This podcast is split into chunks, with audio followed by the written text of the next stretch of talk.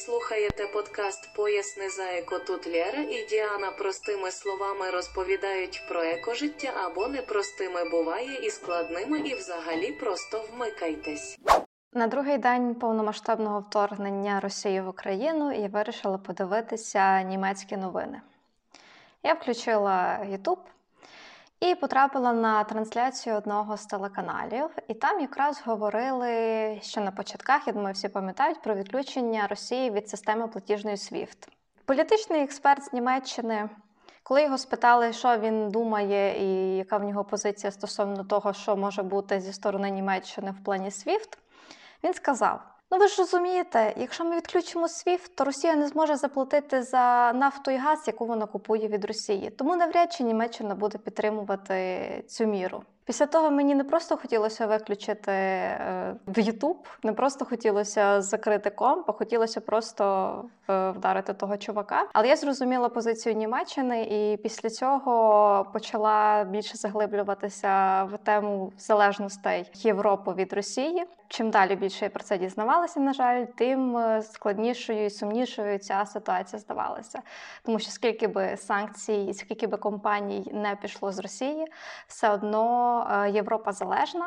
Е, я б хотіла сказати, що вона сидить на голці, але все набагато драматичніше. Європа сидить на трубі з Росії, і ця труба постачає нафту і газ. І як ви зрозуміли сьогодні, ми будемо говорити переважно про ковне паливо, про цю пряму залежність Європи від Росії, і також про кроки, як цю залежність е, Європа частково вже долає або може подолати, якби вона цього хотіла. Привіт, Лєра. Привіт, Діана. Мені так сподобалося, як ти сказала, сидить на трубі. Я зразу подумала, ну може на трубі краще, ніж на пляжці. Це е, привітик тій нашій слухачці, яка казала, що було дуже мало гейт-спічу. Я сьогодні постараюся капу спеціально для тебе. Я буду все менше стримувати і менше слухати Діану.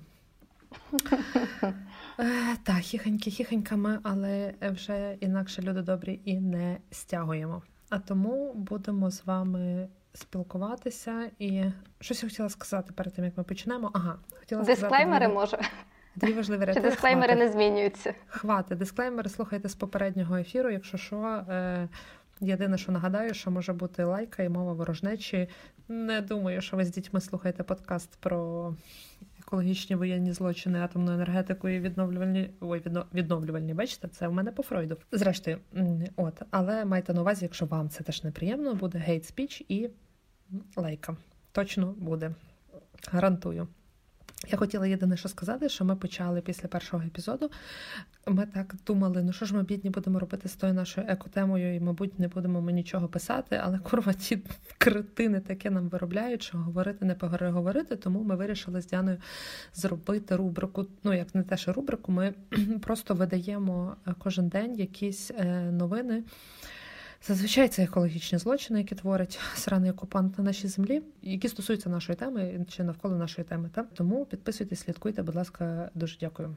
Е, так само ми сьогодні видали пост е, ну в сенсі вчора, бо епізод ви скоріш всього послухайте завтра. Бо е, Діана Термінатор планує монтувати вночі його одразу. Ми як цей знаєте, on the go media. От і так вчора. Тобто ми видали пост з новинами, які ми обговорювали в попередньому епізоді вижимку, яку ми не встигли встигли ще дати в сторіс, бо не мали такої практики. І до новини, яку я дуже сильно хочу згадати, тому що це дуже сильно прекрасна новина. Е, сьогодні, нарешті, увечері, десь е, в районі 6 години вечора, дозволили ротацію працівників на Чорнобильській атомній електростанції. Ми про це говорили минулого разу. Якщо ви не в курсі, то люди були в заручниках. Е, без доступу, ну не знаю наскільки там без доступу води їжі. Це вже вони розкажуть. Я думаю, в них візьмуть не одне інтерв'ю. 600 годин, понад 600 годин, і нарешті їм дозволили покинути атомну електростанцію. І їм на заміну їде 46 спеціалістів українських, якісь нереальні герої, теж термінатори, які погодились. Вони розуміють, що вони їдуть під дула пістолетів е, пістолетів автоматів. От але розуміють, що мусять поїхати.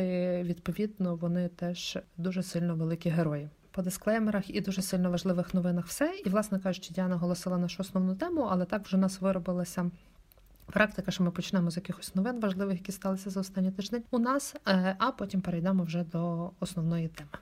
Так що go.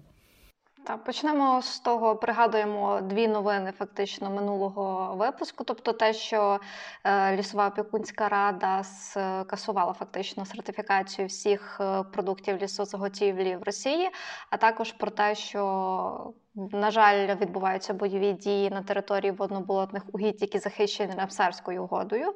Але Росія вирішила навалити ще більше. І в одному з нещодавних е, листів е, міністра оборони Шойгу йде мова про те, що він просить дозвіл використовувати і вирубувати українські ліси для того, аби створювати фортифікації для військових дій. Тому що Конституцією Росії це не передбачено, але він просить виняток, тому що дуже треба. А рештки вони будуть продавати. Тобто вони хочуть під шумок війни ще знищити наші ліси, і це теж потрібно розуміти, і цьому теж варто надати розголосу. Ну я тобі скажу, вони просто тупо хочуть знищити все. Вони вже зрозуміли, що нас не перемогти. Так, до речі, тактика випаленої землі це якраз від Росії пішло. Свої мундири і оркестр можна вже якби лишити, де вони їх залишили. Якщо ви не знаєте прикол про оркестр, то ті дебіли думали, що вони за два дні візьмуть Україну. І йшли в Київ, ще йшла рота, чи ой, ну рота, мабуть, забагато, хто там взвод оркестру військового ідіоти. От і вони вирішили, що вони якби все понищать. Ми про це теж зокрема будемо говорити пізніше. Про те, як вони валять важливу нашу енергетику критичну інфраструктуру. Так, так мабуть, правильно буде. Е, Власне, про нищення. 18 березня, о 4 годині, внаслідок артобстрілу зайнялися склади з лакофарбовою продукцією в Сумах. Е, площа складів 6 тисяч метрів квадратних. Е, попередньо жертв та постраждалих е, немає. Це була заява ДСНС, але можливо вже конкретно зараз щось змінилося, але поки що ми не бачили відповідної інформації. Це прекрасно, якщо жертв постраждалих немає, але ви самі розумієте, що таке, коли горить лакофарбова продукція продукція.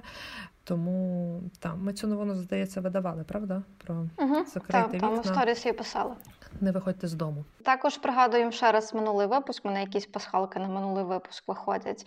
Європейське екологічне бюро закликає країни-члени запровадити no war zone в Україні. Що це означає? Це означає те, що на території 30 кілометрів від атомних електростанцій не має проводитися жодних військових дій, жодних боїв, жодної стрілянини. І крім того, Україна мала би отримати технічну допомогу, а також має бути забезпечений незалежний нагляд з боку відповідних міжнародних органів. Тому що що зараз відбувається? Відбувається зараз таким чином, що е, міжнародна атомна організація МАГАТЕ не має фактично доступу ні до Чорнобильської атомної електростанції, до моніторингових приладів, ні до Запорізької атомної електростанції останні кілька днів. І ми про ситуацію майже нічого не знаємо. Ми знаємо тільки те, що повідомляють працівники і працівниці, які там на місці. Далі продовжує МАГАТЕ те бути глибоко стурбованим. Тобто за тиждень нічого не змінилося. Вони далі дуже сильно турбуються і більше в принципі нічого не роблять. Тому важливо е, це запровадити. Я чесно не впевнена, що вони таке зроблять, але е, сам заклик е, вже пролунав зі сторони, і це вже в принципі така маніфестація того, що робиться біда там, і треба якось з нею боротися. Мені сподобалося, що вони Звернулись до усіх міністерств закордонних справ, учасниць конвенції про оцінку та срали вони на ті конвенції. Ми вже поняли. Мій улюблений мем останнього часу це, типу, знаєте, коли вам погано, згадайте, що хтось в Росії вчиться на міжнародних відносинах. Їм там вже нічого не робить. Так, у Києві високе забруднення повітря. В Києві на околицях. 19 березня зранку е, в Києві стояв стійкий запах гару. Сервіси стеження за атмосферою показують, що українська столиця зараз третя із забрудненням у світі. Радник голови МВС Вадим Денисенко пояснив, е, звідки з'явився цей дим. Е, По перше, догоряє звалище біля нових Петрівців, пожежа на якому виникла 19 березня. Також окрім того, безвітряна погода. До речі, за чого всі помітили, якби ми дуже всі зайняті війною е, і, взагалі, тим, що ми хочемо якби знайти себе, зрозуміти, що робити. Відповідно, ті, хто не в бойових е, не знаходяться на території, де йдуть активні бойові дії. Та? Але в нас якби весна. В принципі, було прохолодно тепліє, але ми у Львові і дощу не було. Ну, Просто тупо не було. Спочатку весни стало сухо, реально сніг десь топився в районі 20-х чисел, і просто тупо суха весна. Тобто дощу нема, вітер такий сякий, тобто погода якась нереальна, але я особисто того не, не помітила декілька днів тому. Ось. Але Вертаємося е, через безвітряну погоду, все це стоїть на одному місці над Києвом. Та як тільки з'явиться е, вітер, то смог від роботи теплоелектростанцій і димів від загорянь. Так само ми розуміємо, що дуже багато зараз е, диму від обстрілів в Києві та і області він розвіється у Чорнобильській зоні. Що хорошого, все спокійно з погляду пожежної ситуації, і радіаційний фон у нормі. Стосовно пожеж на сміттєзвалищах, два сміттєзвалища запалало 19 березня, один у селі Новій Петрівці, про який я згадувала Вишгородського району. Площа сміттєзвалищ це 7 гектар. Пожежа виникла на площі 2 гектар, тобто це третина сміттєзвалища практично. Наші ДСНС не гірше ЗСУ, тому загасили. Тому слава ДСНС. І в селі Тарасівка Бучанського району, так само на території несанкціонованого звалища, але про це будемо говорити після е, перемоги. Е, також виникла пожежа. Там були окремі е, осередки на площі одного гектара, і там набагато менше людей було залучено. Та п'ять осіб, одна одиниця техніки ДСНС, і теж все е, дуже гарно е, загасили. Це дуже добре. А що менш добре, це те, що вісім областей України зараз охоплені військовими діями. Вісім областей це ну неймовірна кількість. І на всіх цих восьми областях знаходиться природа, знаходяться екосистеми і знаходяться, зокрема, заповідні зони. Окремо про Рамсарські угіддя ми говорили в попередньому випуску. А зараз нам Міністерство захисту довкілля е, надало інформацію, що станом на 1 березня 2022 року агресор веде бойові дії на території 900 об'єктів природньо-заповідного фонду площею більше ніж 1,24 мільйонів гектарів. Це є взагалі третина площі всього природно-заповідного фонду. І тепер уявіть, що там зараз відбувається, як там живеться тваринам, рослинам, рибам. І якраз скоро почнеться сезон нересту, скоро почнеться сезон розмноження. Що там буде, я не знаю. Тобто нам треба чим швидше закінчувати цю війну, бо ну бо природі просто буде біда. І це ще ми не починали про посівний сезон. Складно. Я якраз думала, яку таку наступну тему ти нагадала мені про посівний сезон. Але офіційне звернення до е, ЗСУ і ТРО. Ви чули, що Діана сказала? Треба швидко закінчити ту війну. Ой, мамочки, який жах, але звичайно, е, всі ми цього хочемо. Хвилинка чорнушки в ефірі поясни за еко. Хвилинка зараз буде інша в ефірі. Хвилинка перманентних екопроблем. Війна війною, а палити траву треба за розкладом траву, сухості і все, що можна спалити, в нас палять дуже успішно і радісно. Так? Жарти жартами. Але е, за 19 березня на території Львівщини надзвичайники ліквідували 88 пожеж сухої трави. Вогонь знищив понад 12 гектар. Я офіційно заявляю: люди, які палять сухостій, ви дебіли.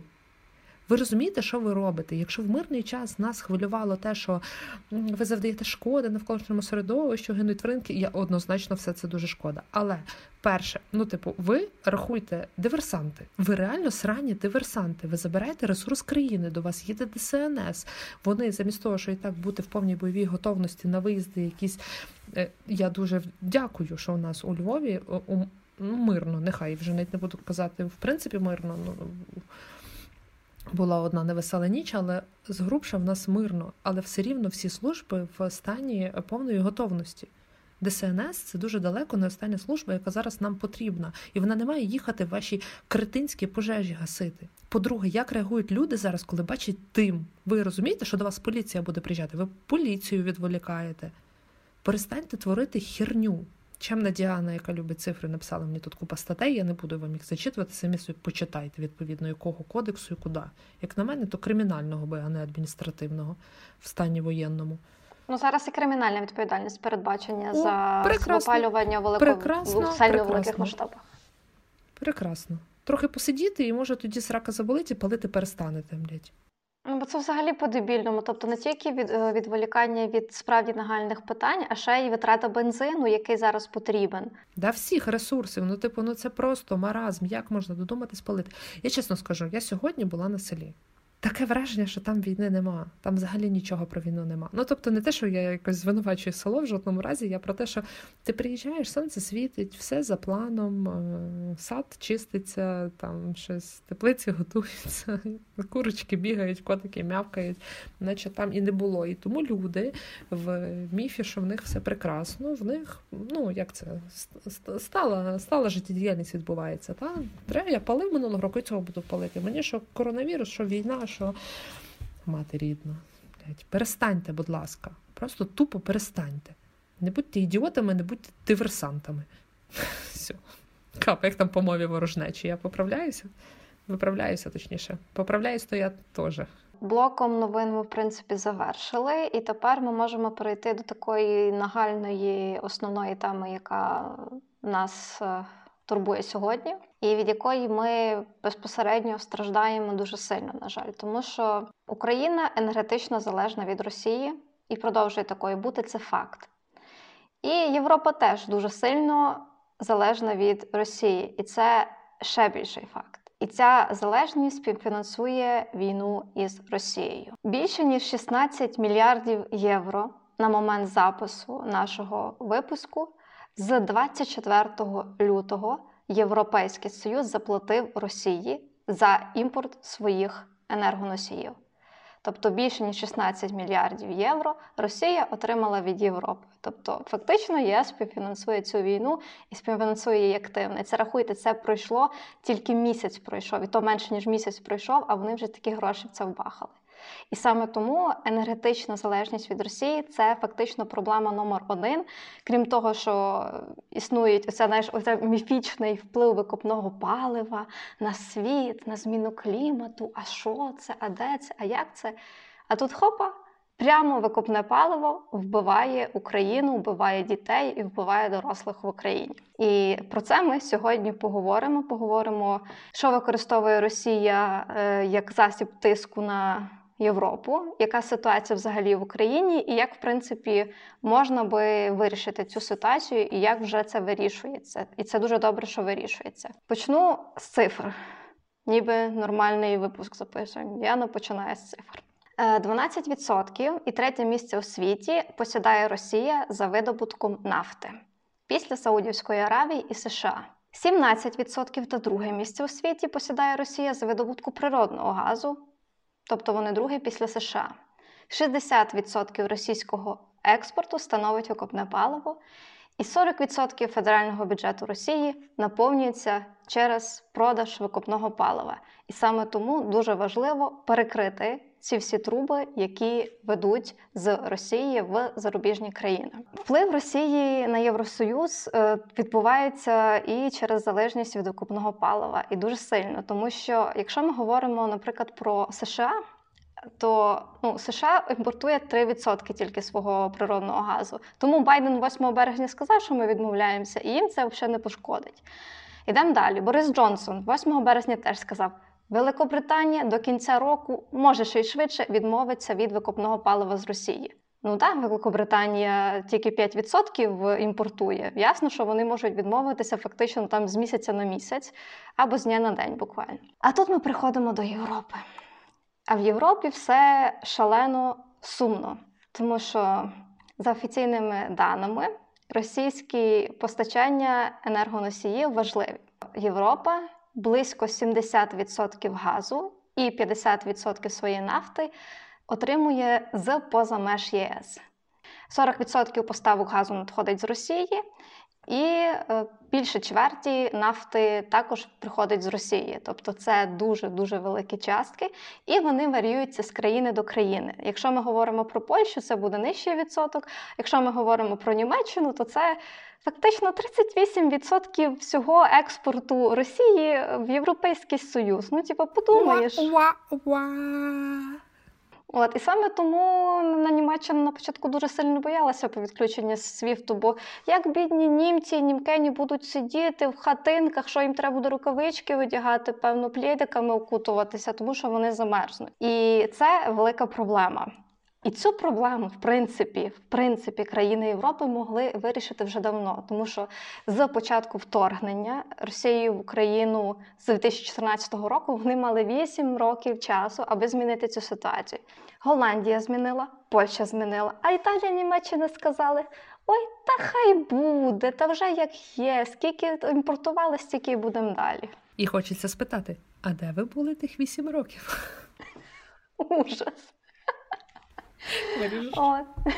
Та ні, я це не буду вирізати, мені дуже подобається. І ну, якби ми дійшли до цієї ситуації, що в принципі в 2015 році був запроваджений European Union Energy Unions Plan. І там було фактично кроки до того, як зменшити залежність від російської нафти і газу.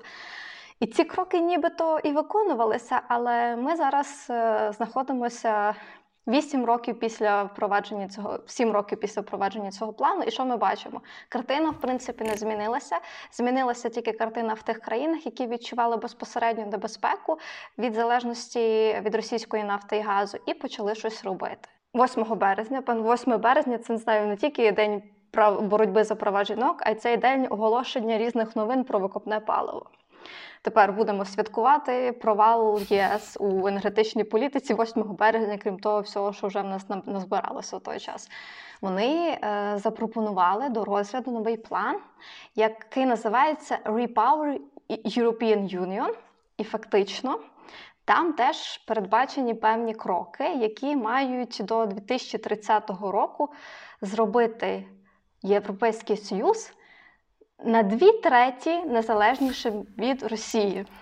От я думаю, вони що думають, що вони ми до 2030 року рашку будемо стримувати, чи що?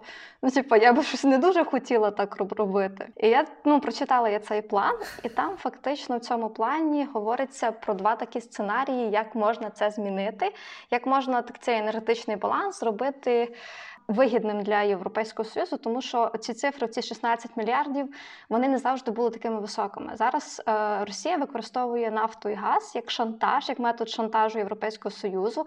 Вони в кінці 2021 року Газпром не виконав своїх зобов'язань і вони не наповнили сховище достатньою кількості кількістю газу, і цим вони продовжують шантажувати Європу, збільшуючи постійно ціни на нафту і газ на нафту і газ. Вони і так підскочили. Ну у військові часи завжди змінюється ціна на барель. І таким чином е, ці суми постійно збільшуються і будуть збільшуватися. Тобто Європа отримує менше газу, а платить за нього більше. Догралися. Повертаємося до двох шляхів вирішення. Е, перший це є почати видобувати більше викопного палива в себе, тому що є поклади, особливо в шельфі морів, е, є поклади нерозвідані, є можливість видобувати сланцевий газ. І другий це є нарощувати енергетичну спроможність у серед відновлюваних е, джерел енергії. Я думаю, наша пози... наша позиція тут зрозуміла, тобто ми підтримуємо ясно, нарощ... що видобувати сланцевий газ. Саме так. Давайте підірвемо Монако, щоб видобути сланцевий газ. До речі, я не знаю, що під Монако є поклади, але це би було дуже смішно, якби народ, типу Монако, вам треба переносити, щоб ми тут поклади сланцевого газу знайшли. Давайте цьому плані розглядається два варіанти. Тобто обидва варіанти, типу, як такий, е, як тандем. Але тут є дуже-дуже велика проблема, тому що викопне паливо воно є е, вичерпним ресурсом. Тобто, з часом воно закінчиться. Тобто і газ і нафта це закінчиться, покладів в Європі не так багато. Тому Європа що робить? Європа каже: а давайте зменшимо санкції на Венесуелу яка має там злочинний режим. Давайте все-таки хай газ вона нам дає. А давайте попробуємо домовитися з іншими арабськими країнами, можливо, вони нам будуть давати газ. Тобто вони починають обходити цю ситуацію. Але в чому полягає небезпека? В тому, що знову можна потрапити в залежність від зовнішніх країн. І це вони вже, я не розумію, просто чи вони не роблять висновків з того, що вони мають зараз. Це є велика небезпека. Плюс. Викопне паливо це дорого і це довго. Тобто потрібно створити інфраструктуру, потрібно побудувати відповідні там е, не тільки е, на місцях, там де видобуваються, а ще потрібно робити сховища. Зараз е, в основному в сховищах зберігається зріджений газ. Тобто зріджений він займає там менше місця, але потребує більш високотехнологічних площ для збереження. Ну, якби проблем дуже багато. І ці проблеми під шумок хоче вирішити для себе США. Тому що вугільні компанії, е, як це нафтовидобувні компанії США дуже класно підхватили це все і кажуть: ми визволимо Європу і Україну. Все дуже просто. Є чотири кроки, які треба зробити, аби на все було добре. Перше, дайте нам дозвіл на видобування більше викопного палива. Друге, дайте доступ до офшорів, тому що там найсмачніше нафта і газ. Третє. Розширте наявну транспортувальну інфраструктуру, дайте нам гроші, і ми вам побудуємо всі нафтові трубопроводи, ми вам побудуємо купу сховищ. І четверте, давайте зменшимо законодавчі обмеження і регулювання, і тоді ми спасемо світ. Великі компанії кажуть: дивіться, Байден, ми тут коротше, вам план склали, як це зробити. Але цей план вони вже просувають кілька років. Тобто вони вже кілька років хочуть добитися для себе якихось податкових нововведень. І я сподіваюся, що ну, якби е, США на це не пристане, тому що США це не потрібно. Європа не має такого сильного впливу. Тобто, як і залишалися викопні компанії в прильоті, так вони залишаться далі. І мені насправді це дуже дуже подобається. І є країни, які показують, що можна все-таки і треба позбуватися Росії. Перша з цих країн це Польща, як не дивно тому що Польща виявилася одним з наших насправді найбільших союзників зараз у цій війні. Е, буквально на днях е, прем'єр Польщі голосив про створення так званого антипутінського щита. Це такий е, урядовий пакет дій, який включає в себе дерусифікацію польської та європейської економіки, енергетичну диверсифікацію та захист компаній, які раніше працювали на російському ринку. Тобто вони стараються повністю забратися в енергетичному плані і в економічному плані від Росії. І до початку 2023 року вони хочуть повністю відмовитися від російського викопного палива, тому що в них до грудня 2022 року е, є контракти з закупівлі газу по Ямальському газопроводі. І коли він завершиться, Польща не планує його продовжувати. Це дуже круто. Друга країна, що для мене стала сюрпризом це Болгарія. Болгарія сказала, що через війну в Україні вони мають намір розірвати контракт з Газпромом до кінця 2022 року. І вони вже шукають нових постачальників газу і провели переговори з Грецією, Туреччиною та хочуть проводити більше закупівель із Азербайджану. А тепер йдемо до Німеччини. Німеччина зробила один хороший крок. Вони припинили сертифікацію Північного потоку. 2 що дуже добре, тому що Лєра потім більше розповість про ситуацію в Україні. Північний потік 2 позбавив би Україну взагалі можливості через свою територію доставляти в Європу газ природній, і відповідно не можна би було отримати реверсних поставок газу. Лєра розповість. Все. І після цього також ідуть е, зараз е, ведуться перемовини німецької влади з Катаром про поставки зрідженого газу. А також Німеччина розглядає можливості. Не так швидко виходити з атомної і вугільної енергетики, тобто продовжити трошки надовше план е, переходу на відновні джерела енергії, але все одно відновні джерела енергії це один з головних ключових факторів е, і сфери енергетики, куди вони продовжують інвестувати. Тобто Німеччина дуже дуже повільно рухається в напрямку, але принаймні добре, що рухається. Це фактично три країни, від яких я побачила такий стейтмент, тобто більше країн офіційно я не знайшла, як вони відповідають або реагують. Тобто, ну Франція зрозуміло, Франції не потрібно. У них теж дуже малий відсоток, і в них через те, що в них дуже багато атомки, вони не відмовляються, і фактично вони можуть цим замістити поставки. Ем, але про атомку як заміну викопному паливу взагалі не хочу навіть починати говорити, тому що ми по атомках в Україні бачимо, наскільки вони можуть бути об'єктами ураження і небезпеки. Тому атомна електроенергія згадується, але не згадується прямо в цих всіх планах. Можливо, потім буде про це йти мова. І, взагалі, чи може повністю, якщо відповідати на запитання, чи може Європа повністю відмовитися від російського викупного палива? Теоретично так, але не найближчим часом. На жаль, тому що вони, більшість країн, все-таки не зроблять ніяких рішучих кроків, аби е, з цієї труби фактично встати. Якщо ми говоримо про санкції, 2014 року санкції показали, що вони абсолютно неефективні, і Росія продовжує нарощувати свою е, потужність. Зараз, е, коли санкцій стало більше ніж 6 тисяч, та більше ніж 6 тисяч уже е, можливо, це справить якийсь вплив. Тепер під санкції попали банки. Тепер будуть також енергетичні компанії потрапляти. Зараз багато західних компаній де інвестує з Росії, що теж дуже важливо. І тепер, в принципі, можна буде якимось чином. Е, на Росію так повпливати. І ще коротко про вугілля, тому що вугілля це теж доволі важливий, е, важлива стаття експорту. Росія на 12-му місці в світі по видобуванню вугілля. І третя за експортом, але експортує Росія вугілля в Азію. Тобто тут, в принципі, Європа не є такою залежною. Тут більше проблеми в Україні з експортом, з імпортом російського вугілля. І відповідно зараз Росія працює над тим, аби посилити експорт своїх енергоносіїв, зокрема і в Китай ведуться перемовини, аби посилити і будувати нові газові нафтопроводи в Китай. Зараз вони співпрацюють з Індією, тому Індія важливий стратегічний партнер Росії. І, в принципі, в нас зараз отака от ситуація. Да.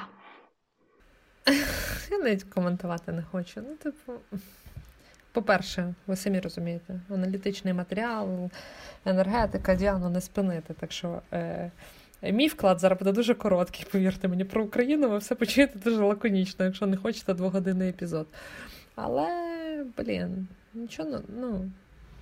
Чесно, нічого нового. Я єдине сподіваюся, ти кажеш, по санкції сильніші, але зараз вже прям реально валять по, по ним. І і е, реально вже Європа пересрала, тому що вони бачать, що то мавпи з гарнатою, які скачуть по цілій нашій країні, і вони реально починають відверто погрожувати вже європейським державам, державам НАТО. Тобто я не знаю, можливо, він зрозумів, що ні, нічого йому тут не не ловити, і і його прям цікавить почати світову війну, щоб розгорнути вже. Ну, типу, що він? От уявіть собі, Путін, коротше, такий, типа, е, вийшов до своїх ну, обісраних лужніках і такий народ великий, могучий, я всрався.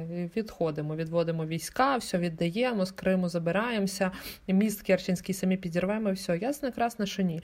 І вони вже настільки злетіли з котушок, що вони вже погрожують Латвії, Литві, Естонії, Польщі і Фінляндії. Ну, типу, не Фінляндії, там е, хто там ще Молдова, яка за Придністров'я заговорила, і вони вже просто, ну, типу. Мені взагалі здається, що там кожен несе своє, що його несе своє, цей дебіл несе своє, той піщаний несе своє, і вони, коротше, просто там між собою не спілкуються.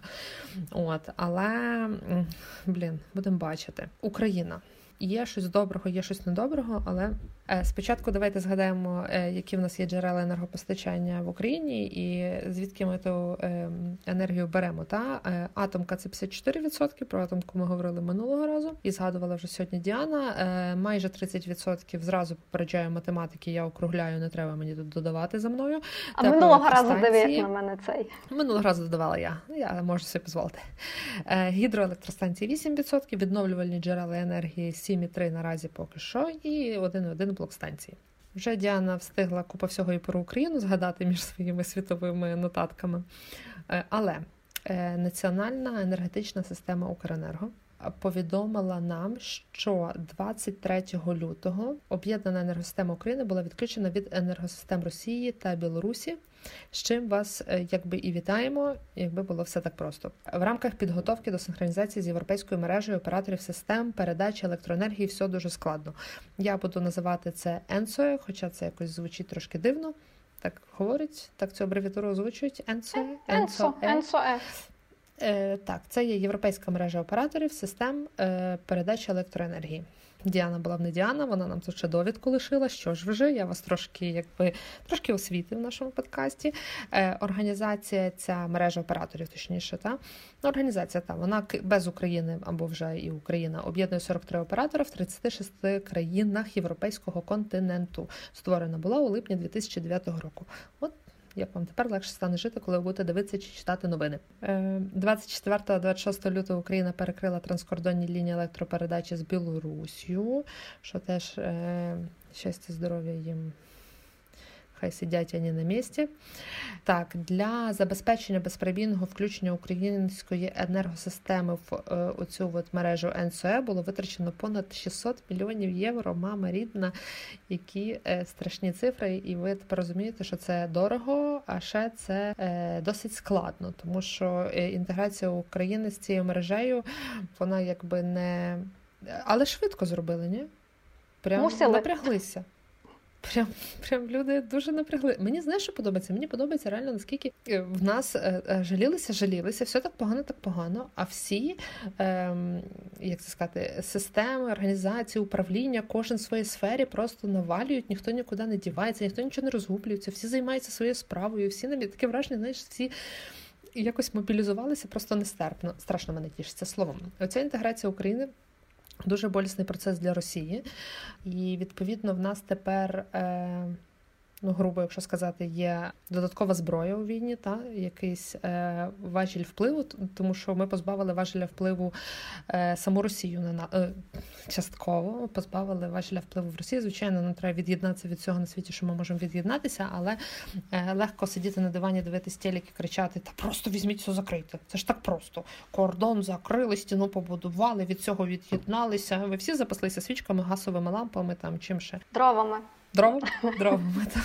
Є один прикол.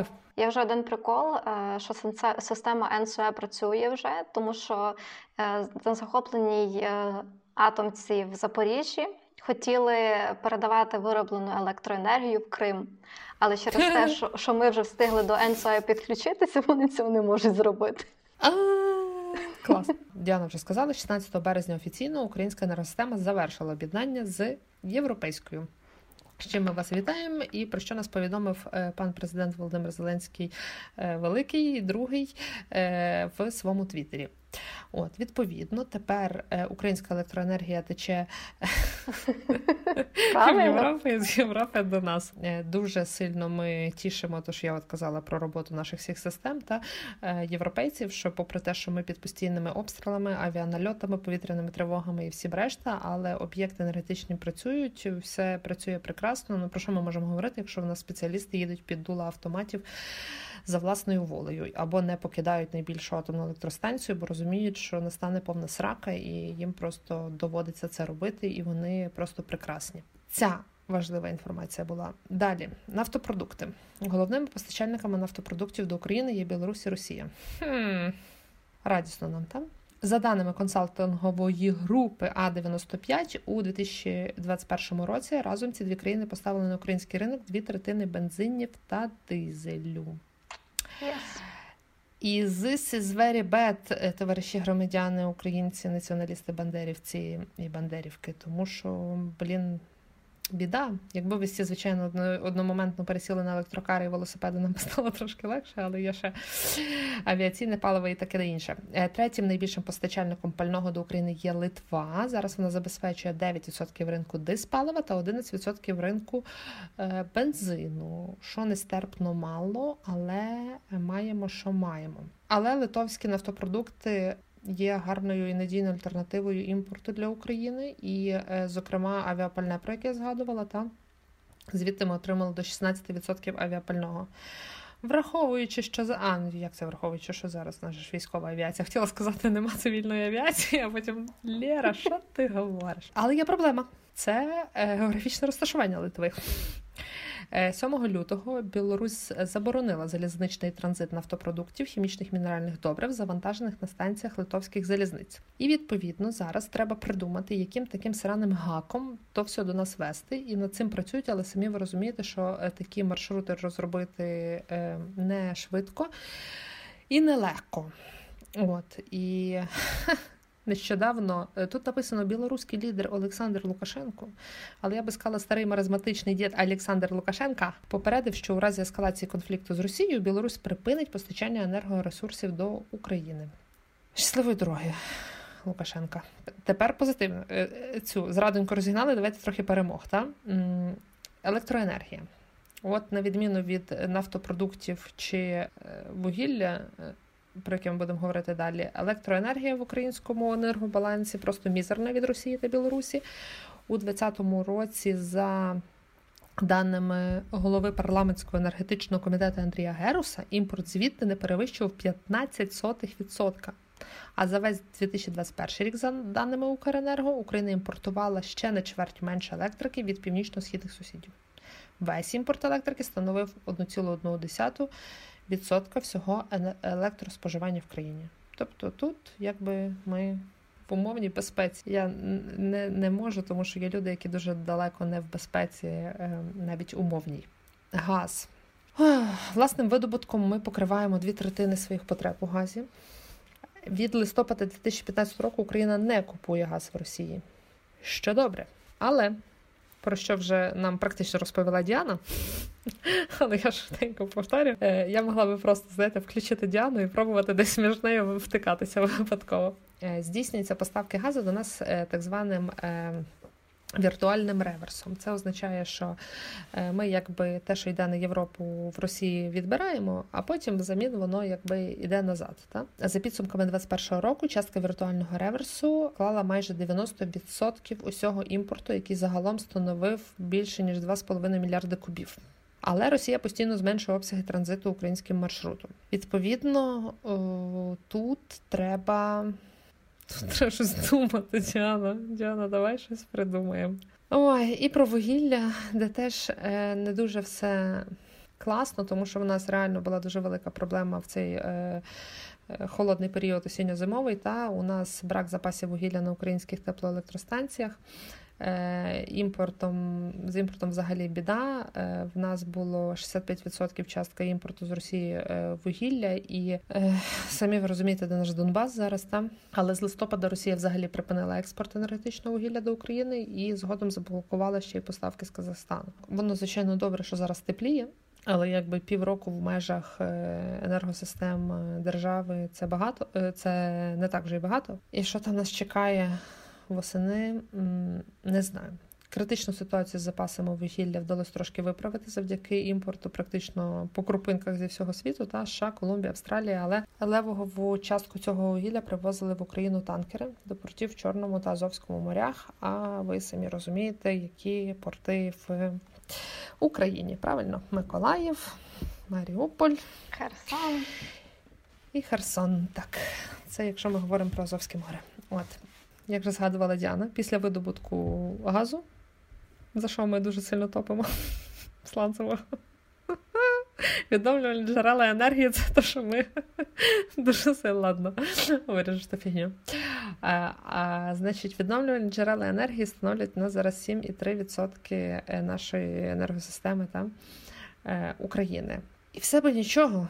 Знову добре, Діана написала купу цифр відсотків. Не буду я вам то все читати. Я думаю, допис зробимо, Діана. Правда? Зробимо допис з цифрами. Зробимо допис. Допис, сторіс, щось зробимо, подивимося. Е, я вам розкажу тільки основне. Наприклад, вітроелектростанції, як ви розумієте, мають стояти в е, вільних просторах степових, де багато вітру. А вільні простори степові в нас якби де? Херсон, Миколаїв, де морько збоку піддуває. Та? Е, словом, переважна більшість електростанцій стоять якраз на півдні. Це Запорізька область, Херсонська, Миколаївська, Одеська. 89% всіх потужностей вітроелектростанцій зараз знаходяться в місцях, де йдуть активні бойові дії. Ще 9 розташовані безпосередньо в близькості, е, безпосередній близькості там, до регіонів, де активні бойові дії. Тут справиться навіть гуманітарій додати 89 плюс 9, а потім підняти це від 100 що срака, коротше, відбувається там. Враховуючи, що ті срані орки спеціально націлені на те, щоб нищити нашу інфраструктуру, бо нічого вони більше не можуть. На землі їм ну їх багато, звичайно, але вони тупі. І вони валяться, що можуть валити. Вони захоплюються електро... атомні електростанції, вони там влаштовують хрінь повну, не думаючи про наслідки і про те, що їхня срана е, свино, як воно там свиногоря їхнє знаходиться дуже близько, якби до Запоріжжя і їм теж перепаде, якщо що, а вітер. Ну, подумаєш, Кубань і Ростов відпаде. Що їм? Ну да, їх там В. Якутію поїдуть.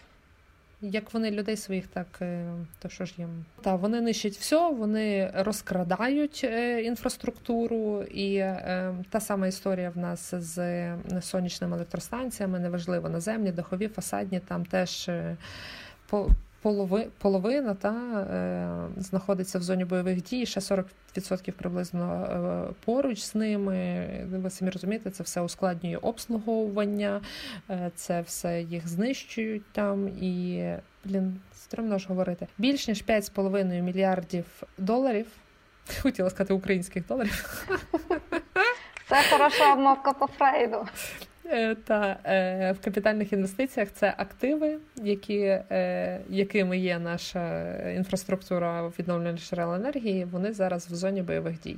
Це капець до хрена, і ще там щось більше ніж 3,5 та поруч знаходяться в областях поруч з бойовими діями. І, на жаль, не знаємо ми, коли це закінчиться, і де ті бойові дії ще почнуться. Відповідно, складно сказати, наскільки в нас, як це сказати, наскільки ми взагалі можемо розраховувати на цю інфраструктуру, тому що, на жаль, е, дуже сильно ці штуки всі залежать від розташування. Тобто воно, звичайно, не не, не вичерпне, та але дуже сильно важить, е, де це все робити. Е, відповідно, та зараз частина станцій з нольних джерел енергії вже припинила свою роботу. Е, як я казала вже, та вони знищують інфраструктуру, вітротурбіни, сонячні панелі знищують, електрообладнання станції знищують, лінії електропередач, підстанції. Коротше, крадуть не тільки шуби і унітази, а ще й обладнання з станції відновлювальних джерел енергії. Коротше, можна довго говорити, це військовий злочин, бла бла бла, але в серці вони мали все на світі, і взагалі їм абсолютно байдуже до того, що з нами тут буде. Стосовно е, потужностей, фактично енергетичних. Про теплоелектростанції теж сьогодні заглиблюватись не будемо, але їм треба паливо, щоб працювати цілий рік. Тобто, незалежно від того, треба нам це паливо, не треба, і вони не можуть простоювати, працюють на мінімальній потужності. А стосовно відновлюваної енергетики, то я теж читала таку цікаву думку, що для того, щоб викопне паливо добувати, потрібно затрачати дуже багато сили. Це все якби приводить до якогось певного руйнування. Тобто це таке психологічне, таке навіть трошки насильство над надрами. А для того, щоб видобувати е, енергію з відновлюваних джерел, тобто сонце, світло, теплові насоси, сонце, світло, диви, що сказала, сонце, вітер, теплові насоси, не потрібно е, якби нічого руйнувати, це тільки додається. І через те. Е, як це відновлювана енергія визнається мирною і тому не дуже котірується рашкою. Е, і цьому, до речі, ще один з прикладів е, до захоплення до анексії Криму з 2010 року до 13-го Україна якраз вкладала туди і там будувала вітроелектростанції і сонячні електростанції, і жодна з них не використовується Росією. А там кілька мільйонів мегаватт можна би було спокійно видобувати, і вони не використовуються. Тому що для того має бути сіра речовина того в башці. Вони знають, що в них основна стаття експортна це нафта і газ. Вони живуть на тому, їм прекрасно на тому. Для чого їм ще е, інакше напрягатися? Та вони розуміють, то що ти кажеш, та що це мирна енергетика. Вони розуміють, що це максимальна націоналізація і. Е, як це незалежність від інших. Ну тобто, ти ні від кого не залежиш, воно в тебе в державі. Це твій курва, твій вітер, твоя вода, ну тобто твоє сонце, твій сонця на землі. Ти нікому нічого не винен, правильно? Тобто, це прекрасна наша циркулярна історія, яка, типу, собі робить, і ні, ніхто не може на неї зазіхнути. Типу, ну чекай, давай так. Якщо ти зовсім ідіот, наприклад, так, як тобто росіяни. Путін, так, е, то ну, можна ж захоплювати території для того, щоб використовувати. Це стає твоя територія, твої е, станції ВДЕ. Все, ти молодець. Але мені здається, вони вітряк бачать і думають, що це коротше якийсь нанотехнологічний млин. Я не знаю. А ви знаєш, ці штучки на паличках, які дітям роздають, діти люблять, які від вітру це крутяться, вони думають, ого, яка гігантська хрень класна. Вирву дитині своїй привезу разом з шубою жінці. Я уявляю, їдуть ці рашисти і починають, як Дон Кіхот, боротися з мельницею величезною. Та зараз Україна працює над тим, аби Росію продовжували виключати. Тобто, з Ради Європи Росію вигнали, зняли прапор і флаштох вирвали з землі. І Зрада, зараз... зради. І зараз е, Україна продовжує подавати запити, аби позбавити Росію голосу на міжнародних кліматичних переговорах, що дуже важливо, і приєднуються дуже багато е, до цих запитів різних громадських організацій. Зокрема, і Zero Waste Europe приєдналися до одної з петицій, які розсилають е, по всьому світу наші громадські організації. Ми вже їх залінкували вам в описі, тому ознайомтеся. Якщо ви є громадською організацією або ініціативною групою, теж можете підписати, можете поширити все доступне англійською мовою. Обов'язково долучайтеся і будемо робити тиск всюди, де ми тільки можемо, бо в цьому наша сила і це працює. Що ми, до речі, могли побачити е, за прикладом твого улюбленого міністра Кулеби, який е, домігся того, щоб Bosch перестали експортувати в Росію деталі, тому що деталі Bosch були знайдені в російських БМП і танках. А Bosch забороняє використання своїх деталей у військовій техніці. Тепер взагалі нічого не поставляє ніяких деталей Росії. Дякуємо українській дипломатії. Коли це сталося? Станом на вчора, бо ж досі були на ринку. А на вчора або на позавчора. Це є офіційний пост в Кулеби. Щось я пропустила сьогодні в тих селах. Кулеба, тупо термінатор е, від дипломатії, я вам відповідаю серйозно. Це мій, мій особистий краш. Я не знаю, що вас приведе, кому Арестович, Кіми. Чувак просто вогонь. Вчора о 15.30 був написаний. Е, пост. Ага, ну ясно, ну я пропустила. Ну це прекрасно, це дуже сильно прекрасно. У мене просто пралка Bosch, мене це напрягає. Не розбивати ж мені пралку, як інстаблогерки айфони б'ють на камеру. Давайте тоді швиденько. Я постараюсь коротко зачитати, не будемо вже це довго обговорювати. Е, ви можете піти, е, я зараз кажу куди, і де почитати більш детальніше. Там?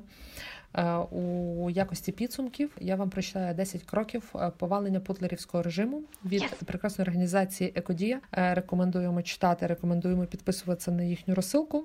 Привіт, привіт, Екодія вам від нас. І ось вони.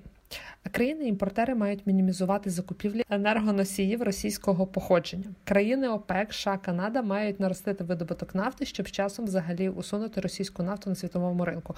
ОПЕК це міжнародна організація експортерів нафти. На перехідний період забезпечити принцип торгівлі з РФ нафта в обмін на продовольство.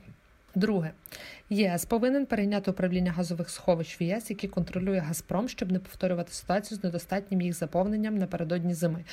Наприклад, та у 2021 році Газпром не заповнював свої сховища. Відповідно, це було одним з підвищенням е, однією з причин підвищення цін. Та ЄС має конфіскувати активи, що належать російським енергетичним компаніям, або передати їх в тимчасове управління своїм національним консерв... консервам.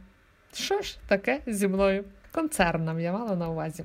Е, четверте, країни всього світу мають зупинити співпрацю з Росатом та її дочерними е, структурами. Нагадаю, ті е, свинособаки вже припхалися на Запорізьку атомну електростанцію. Серед них і українці, які колись працювали на наших атомних електростанціях.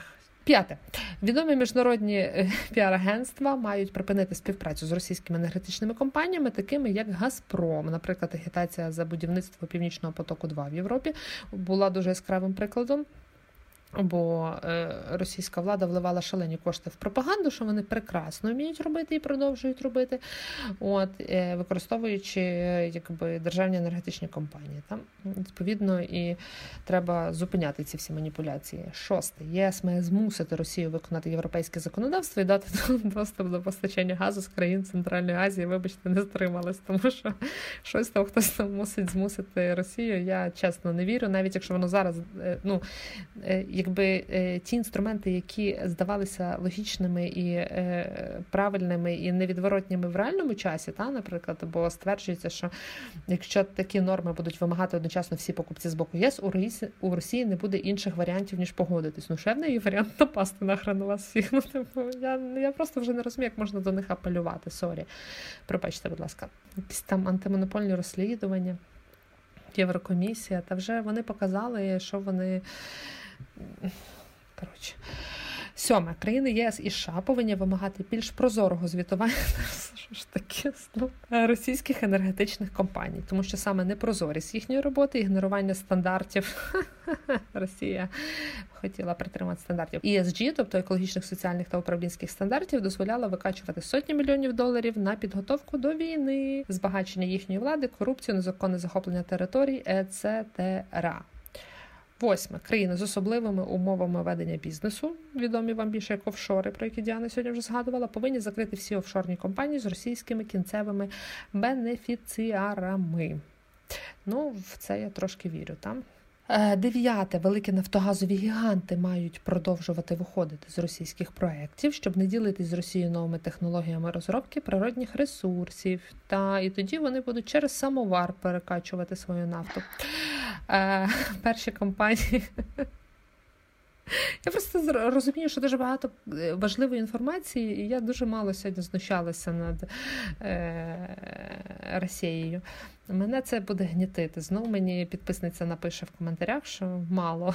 Е, так, перші компанії BP, Exxon і я не впевнена, що я зараз правильно прочитаю Equinor, вже почали згортати свій бізнес із Росією, з чим ми їх і е, вітаємо.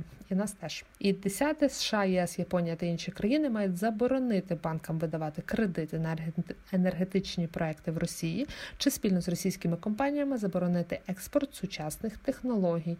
Правильно, правильно, вони все собі зроблять самі е, в тулі. Спалок і гімна. Е, всі та, всі технології з палок і гівна, і навіть якщо ці палки будуть з українських лісів, хер вам. От, а Херсон. Відповідно, так, будь-які нові ініціативи, технології, все це варто трошки якби заблокувати, і хай вони собі там е, е, мастять е, голову. Тому що е, знаємо вже всі їхні приколи, вони почнуть хитрувати, е, працювати в обхід санкцій. Знаємо вже всі ці відомі білоруські креветки і пармезан. Відповідно, та там. Щось буде. Інше питання, що ніхто це дозволити собі не зможе, якщо люди пики б'ють собі за цукор. Тому от, ми сподіваємося, що вийшло дуже складно. Діана, вийшло дуже складно. Я послухаю на монтажі і скажу тобі. На монтажі скажеш. Е, Дякуємо вам, що ви слухаєте нас в ці е, нелегкі часи. Е, ми дуже сильно з Діаною вимагаємо, щоб ви підтримували Збройні Сили України, бо тільки від них зараз залежить, що з нами буде.